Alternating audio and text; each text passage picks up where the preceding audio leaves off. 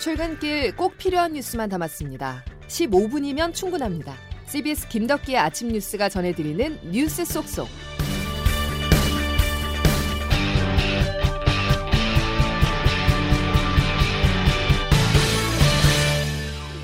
여러분 안녕하십니까? 2월 4일 김덕기 아침 뉴스입니다.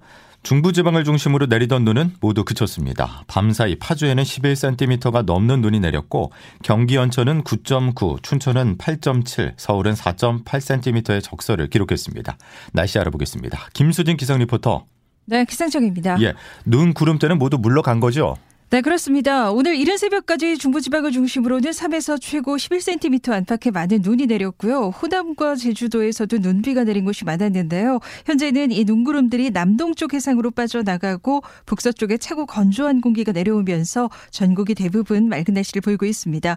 대신에 오늘 아침 북춘천이 영하 11.8도, 서울도 영하 7.1도까지 떨어지는 등 특히 중부지방을 중심으로 영하권의 강추위가 이어지고 있어서 현재 인도나 이면도로 골목길 등에서 지역에서는 이 눈이 그대로 얼어붙어 빙판길을 이루고 있는 곳이 많습니다.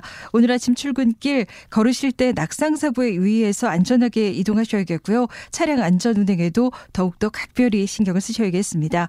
하지만 오늘 한 학교는 대부분 영상권을 회복하면서 추위가 서서히 누그러지겠습니다. 오늘 서울 원주 영상 1도, 대전 4도, 광주 5도, 대구가 6도까지 올라서 어제와 비슷하거나 좀 더 높겠습니다. 다만 오늘 국외 미세먼지 영향으로 충청, 전북, 광주, 제주권에서 지역에서는 오전에 일시적으로 대기질이 나빠지는 곳이 있어서 이 점 유의하셔야겠습니다. 그리고 이후 당분간 큰 추위는 없겠고요. 설 연휴가 들어있는 다음 주까지도 전국적으로 예상되는 뚜렷한 눈비 소식은 없겠습니다. 지금까지 날씨였습니다. 출근길 상황도 살펴보겠습니다. 밤사이 내린 눈으로 인해서 출근길이 빙판길이 되진 않을까 걱정인데요. 현장에 나가 있는 취재 기자 연결해 보겠습니다. 박하연 기자 전해 주시죠. 네, 저는 지금 경기도 일산에서 서울로 가는 출근길 도로가에 나와 있습니다. 중부지방을 중심으로 오늘 새벽 3시까지 3cm 이상의 많은 눈이 쌓였습니다. 이곳과 가까운 파주에는 오늘 3시 기준 11cm 폭설이 왔습니다. 현재 이면도로에는 눈이 남아 질척한 상태입니다.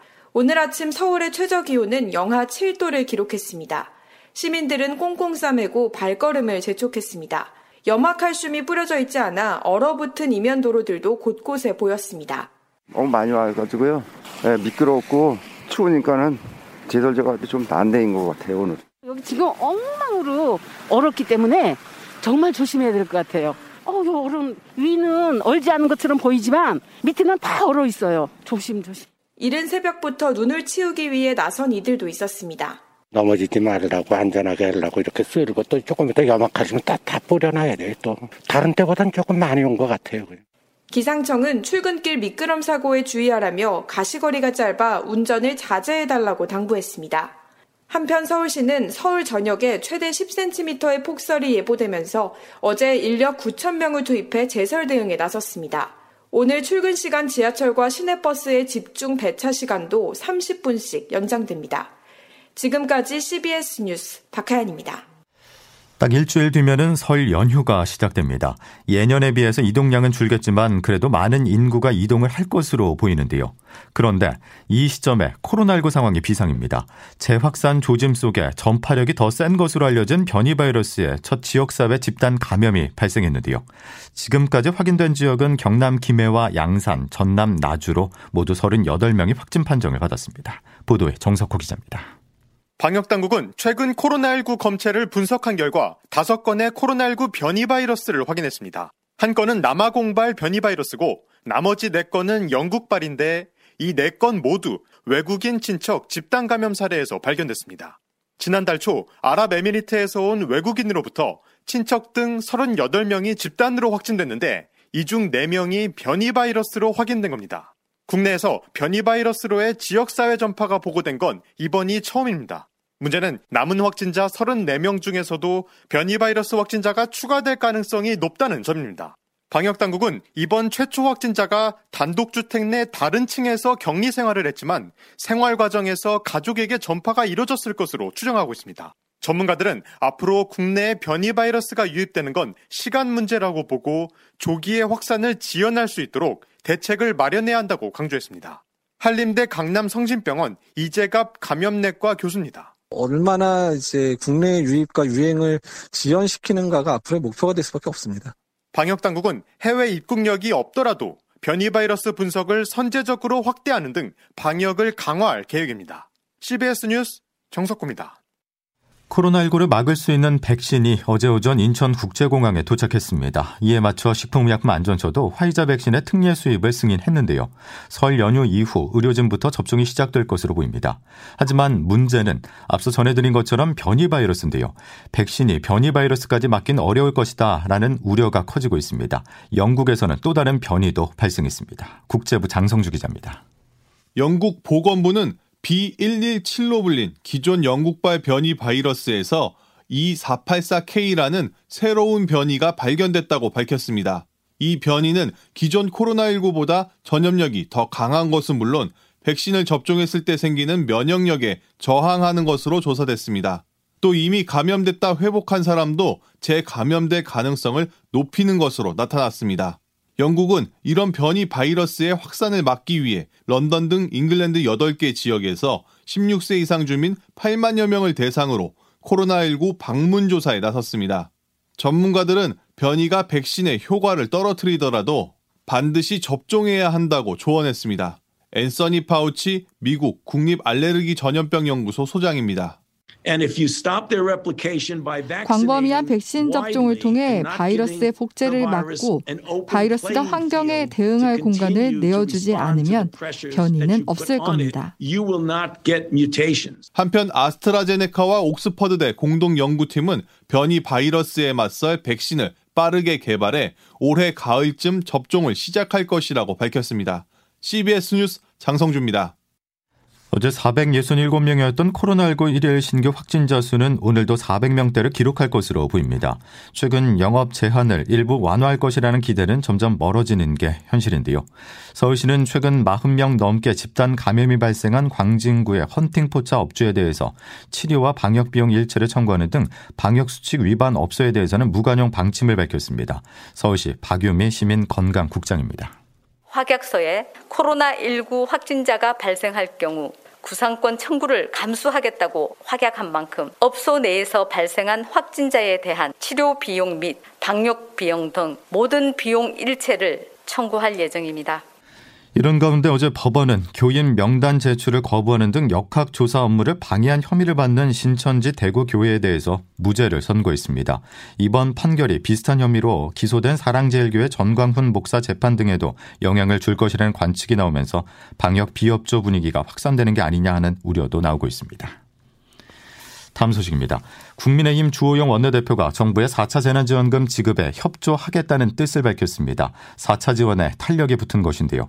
다만 나라 국간직인 홍남기 부총리가 여전히 부정적인 입장을 취하고 있어 여당 내에서는 사퇴론까지 터져나오고 있습니다. 이준규 기자가 취재했습니다.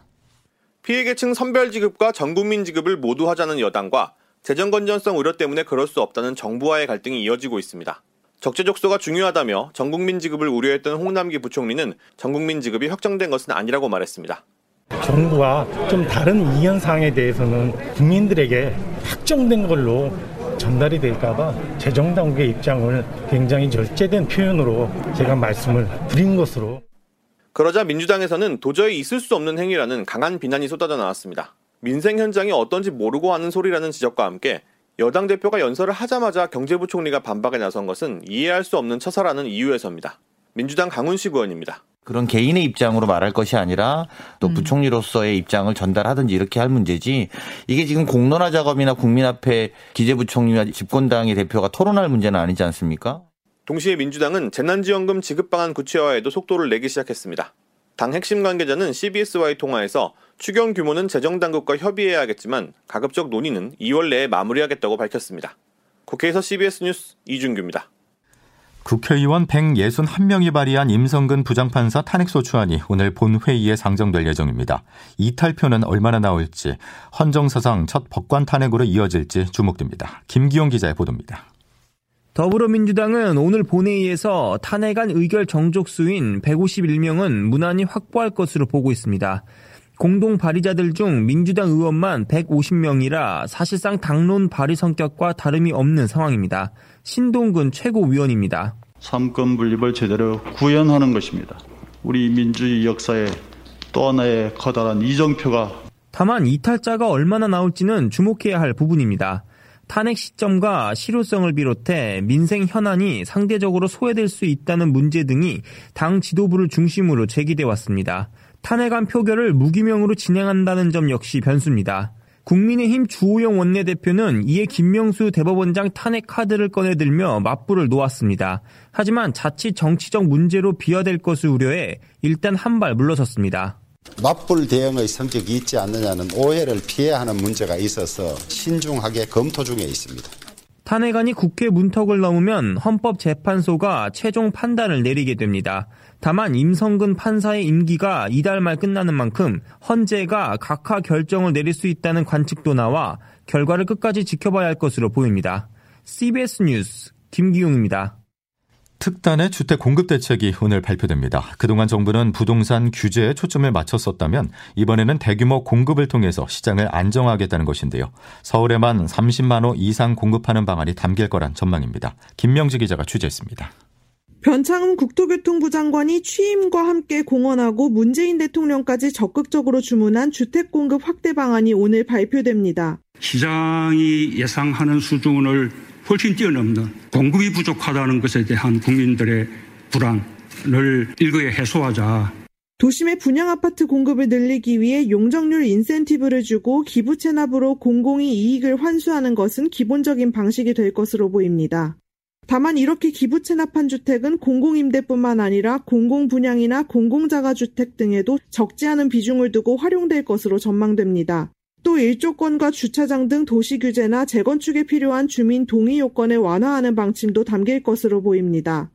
이번 대책은 특히 수도권뿐만 아니라 부산과 대구 등 지방의 주요 대도시들 또한 대상인 것으로 전해졌습니다. 이들 지역에서는 최근 집값 과열 양상이 나타나 조정 대상 지역과 같은 규제 지역으로 묶이는 사례도 생겨났습니다.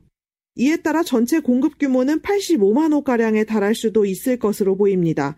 CBS 뉴스 김명지입니다. 전국의 상위 20% 주택의 평균 가격이 처음으로 10억 원을 넘어섰습니다. KB 국민은행의 월간 주택 가격 통계에 따르면 전국 상위 20% 주택 가격은 평균 10억 2,761만 원으로 지난해 8월 9억 원을 넘어선 지 5개월 만에 다시 1억 원이 더 올랐습니다. 이 같은 집값 급등세 속에 국토연구원은 서울과 세종 등의 집값이 고평가되면서 거품 위험이 커지고 있다는 진단을 내놨습니다. 공매도 금지 기간이 또 연장됐습니다. 개인 투자자들의 거센 반발과 4월 보궐선거를 앞둔 정치권의 압박이 더해지자 금융당국이 이 같은 결정을 내렸다는 분석인데요. 이번 공매도 연장의 의미 홍영선 기자가 짚어봤습니다. 금융위원회는 어제 갑작스럽게 임시회의를 열고 공매도 금지 기간을 오는 5월 2일까지 한 차례 더 연장하기로 결정했습니다. 은성수 금융위원장입니다. 글로벌 스탠다드인 공매도를 완전 금지 또는 무기한 금지하기는 어렵다는 데 의견이 모아졌습니다. 다만 공매도 재개로 인한 충격을 최소화하기 위해 코스피 200과 코스닥 150에 포함된 우량주 중심으로 5월 3일부터 공매도를 부분 재개하기로 했습니다. 나머지 종목에 대해서는 공매도 금지를 유지하되 재개 시점을 결정하진 않았습니다. 지난해 9월 공매도 금지가 연장될 때도 개미들의 요구가 수용됐는데 한 번 더 개미들의 요구가 받아들여진 겁니다. 시장 감시 강화와 개인들의 공매도 참여 활성화 방안 마련 등 기관과 외국인에게만 유리한 운동장을 바로잡기 위한 제도 개선에도 개인들의 주장이 반영됐습니다. 하지만 한 달 반 기간 연장을 두고 선거용 생색내기라는 비판도 제기되고 있습니다. CBS 뉴스 홍영선입니다. 한국계 이민자 가족의 미국 정착기를 다룬 영화 미나리가 골든 글러브상의 최우수 외국어 영화상 부문 후보에 지명됐습니다. 미나리는 한국계 미국인 정의삭 감독의 자전적 경험을 바탕으로 1980년대 미 아칸소주로 이주해 농장을 일구며 정착하는 한인 가정의 이야기를 담담하게 그린 작품입니다. 김덕기 아침 뉴스 이제 마무리할 시간인데요. 다시 날씨와 관련해서 말씀을 드린다면 출근길 조금 여유 있게 나오셔야 되겠습니다. 많은 눈이 내린 중부지방은 밤사이 기온까지 떨어져서 눈이 얼어붙어 미끄러운 곳이 많습니다. 출근길 교통안전에 각별히 유의하셔야겠습니다. 추위는 내일 낮부터 점차 풀리겠습니다. 목요일 김덕기 아침 뉴스 여기까지입니다. 내일도 필요한 뉴스들로만 꽉 채워드리겠습니다. 고맙습니다.